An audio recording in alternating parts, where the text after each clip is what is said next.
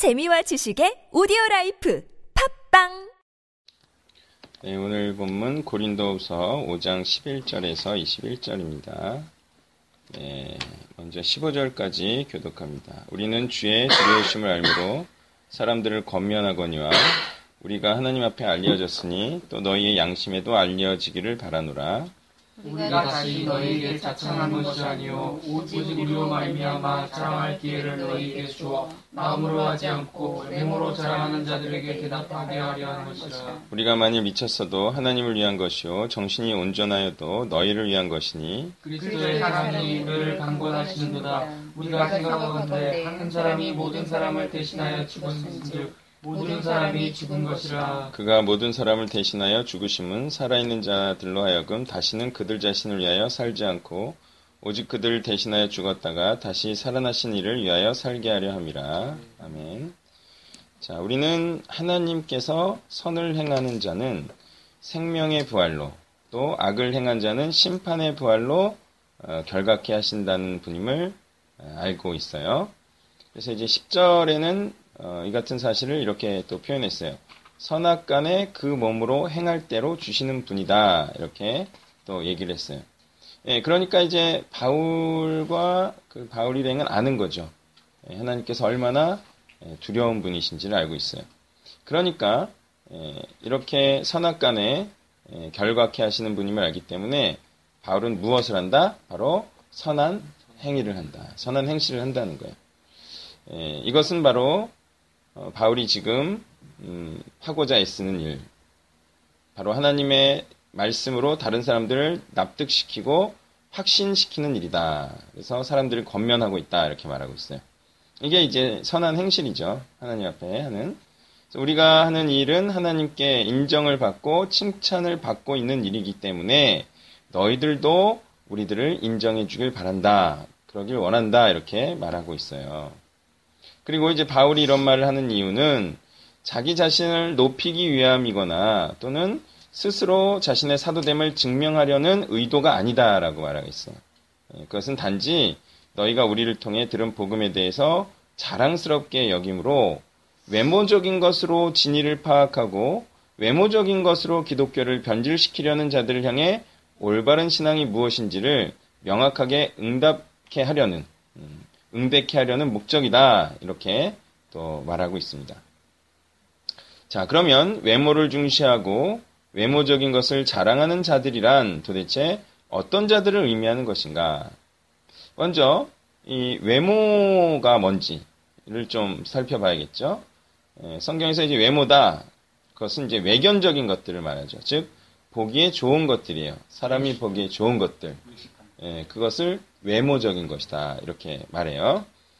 예, 그런 것들을 진짜라고 생각하는, 그러니까 진짜 좋은 것이라고 생각하는 자들을 이제 외모를 자랑하는 자들이다 이렇게 말하고 있는데요. 예, 그런 것들은 보통 사람들이 좋아하는 선하다, 선한 것으로 여기는 것들인데 그게 이제 뭐 이제 공식적인 자격증이나 학벌 또는 사회적 지위, 명성 또는 많은 인간관계. 원만한 인간관계 또는 화려한 언변 그리고 이력 등인 거죠. 반면 진정으로 그러면 자랑스럽게 여겨야 하는 것은 무엇이냐? 그 이제 바울과 같은 자를 하나님께서 자랑스럽게 여긴다는 거죠. 그럼 바울이 어떤 일을 했느냐? 바로 말씀으로 권면하는 일을 했어요. 복음을 전함으로 믿는 자들을 양산해내는 그런 일을 한 거죠. 그러면 어떤 소리를 듣게 되느냐? 바로 미쳤다는 얘기를 듣는다는 거예요. 예, 누구에게? 예수님께 미쳤다. 이런 소리를 듣는 것이죠.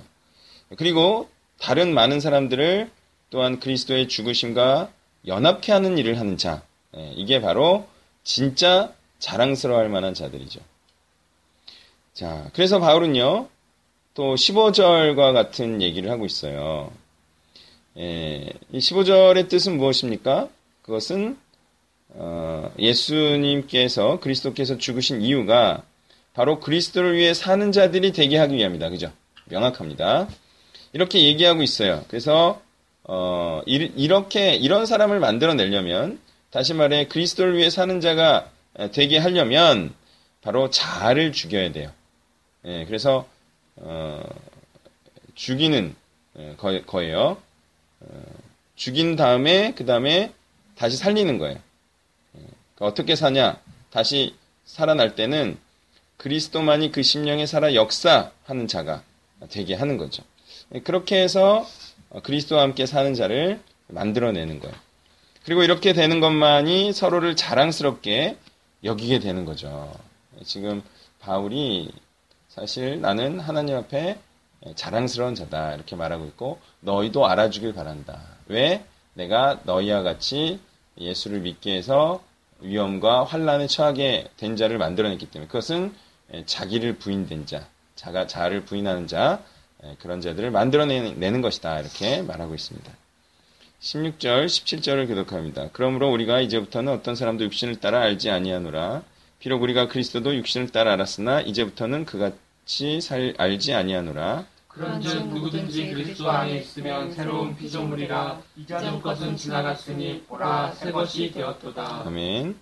자, 예전에는 육신을 따라 살면서 혹여 어, 그리스도를 안다고 하면서도 육신을 따라 살았던 자들이 있었어요.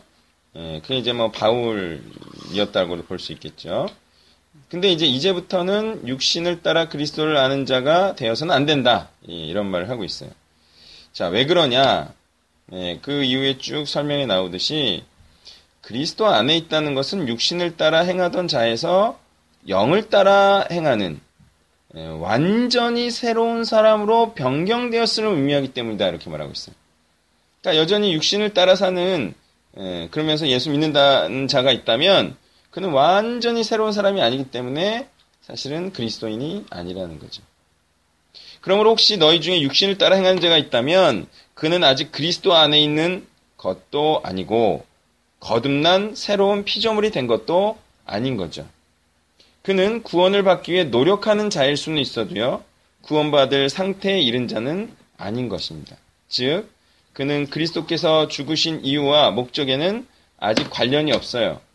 또 그 이유와 목적에 부합하지도 않은 자예요.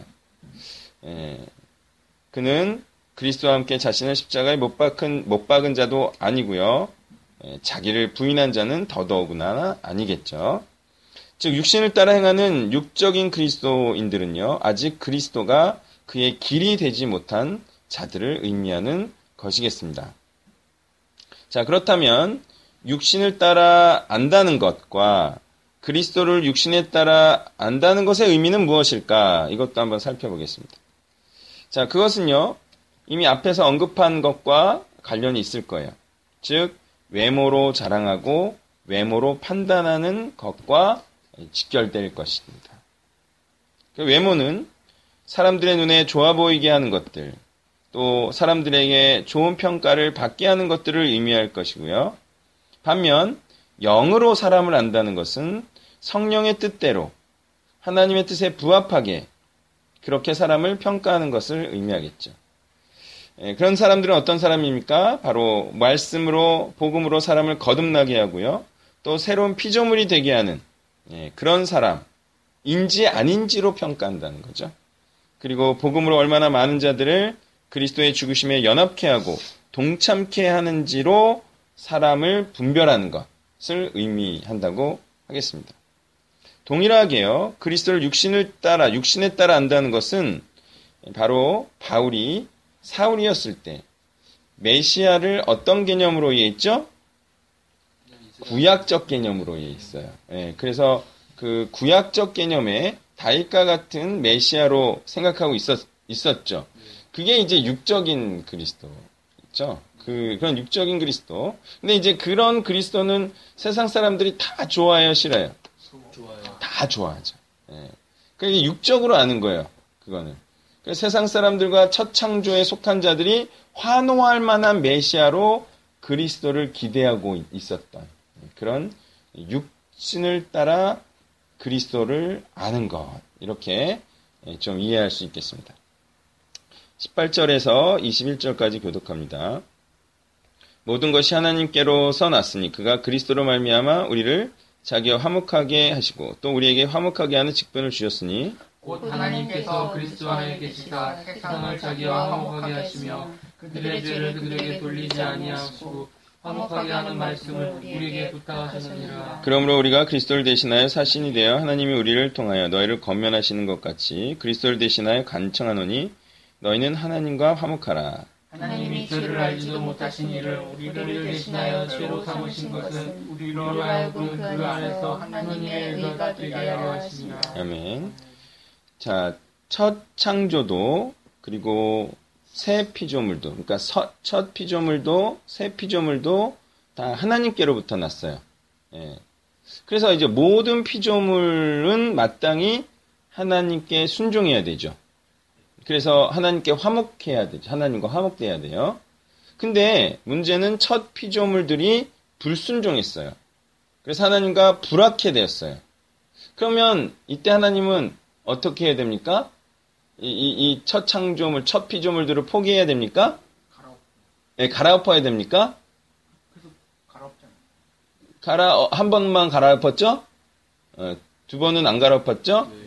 근데 이 상태, 이 절망의 상태를 그냥 둘 수 없었기에 하나님께서는 새로운 계획을 창안해냈어요. 그리고 그 새 창조의 계획을 실행하시죠? 네, 그래서 새로운 언약을 맺고, 새로운 에, 백성을 예, 이제 새로 창조해내시기로 결심을 하시죠. 그래서 이제 새 언약으로 새 피조물을 만드시고, 그리고 새 피조물들과 마침내 화목이 되었어요. 그러니까 순종하는 자가 나왔다는 거예요. 이 새 언약으로. 그러니까 이 새, 새 언약이 위대한 것이죠. 예, 이 바로 새 언약, 이 새 계획이 이 바로 이 계획과 이 성취가 바로 그리스도를 통하여 일어난 거예요.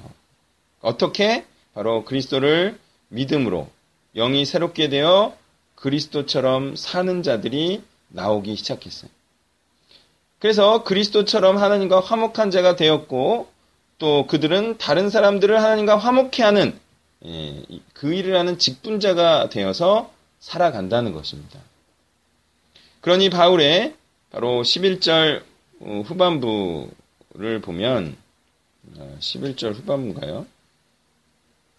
네, 이십 절 후반부네요. 너희는 하나님과 화목하라. 이 명령과 권면은 그냥 너희만 하나님과 화목된 존재가 되라는 말이 아니에요. 그죠? 화목해 되면 화목해 하는 일을 행하기 때문에 화목해 되어 화목해 하는 일을 행하라는 의미죠. 예, 그런 의미도 당연히 담겨 있는 말씀이다. 예, 그러니까 하나님과 화목해 되어서 어, 또한 화목해 하는 일을 하는, 예, 이게 이제 예수님의 의도였다는 거예요. 예, 그래서 바울이 그걸 하고 있고, 바울도 그런 의도가 담겨 있다라고 봐야 한다는 거예요. 예, 그리고 그렇게 화목해 하는 일을 행하는 것을 일컬어 뭐라고 말한다? 하나님의 의를 행한다라고 하는 거예요. 그래서 하나님 안에서 하나님의 의가 되게 하려 하십니다. 이렇게 말하고 있어요. 네, 그래서 그런 자를 일컬어 또한 하나님 안에서 의가 되었다 이렇게 말하는 것이고요. 짧게는 의인이다, 의인이라 칭한다, 칭함을 받는다 이렇게 또 말할 수가 있겠습니다. 자, 말씀을 정리하면요, 예수님은 왜 죽으셨느냐? 의인들을 만들어내시기 위해서 죽었어요. 그렇다면 예수님의 의도가 성취됐다, 안 됐다? 됐다. 그래서 순종하는 자, 의인이 만들어졌다는 거예요. 예, 다 죄인이다 이게 아니에요. 여전히 죄인이다 이게 아니에요. 로마서를 잘못 읽으면 아직도 막 구약 가운데 있고, 예수 그리스도 막 오기 전에 막 그 상태를 말하고 있는데 막 지금 상태 말하는 줄 알고 자꾸 이렇게 오해하는데, 예수 그리스도가 오기 전에 그 비참한 의인이 하나도 없는 상태를 말했고, 예수님 이 위대하신 분인 이유가 순종하는 새 백성을 만들어낸 거예요.